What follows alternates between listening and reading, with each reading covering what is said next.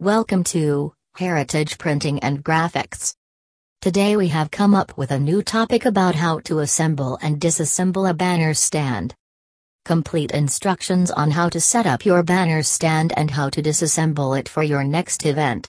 Time restraints prevent us from going into extensive detail, but it's an exceptional how to video. Banner stand hardware. Feet. Side poles, telescopic. Support poles, top and bottom. Assembly fasteners. Carrying case. Assembly. 1. Remove the hardware from the carry case. 2. Attach the feet to the side poles. 3. Connect the support poles to the extensions. 4. Unroll, unfold the banner. 5. Slide a support pole into the top pole pocket of the banner and secure to the top of the side poles.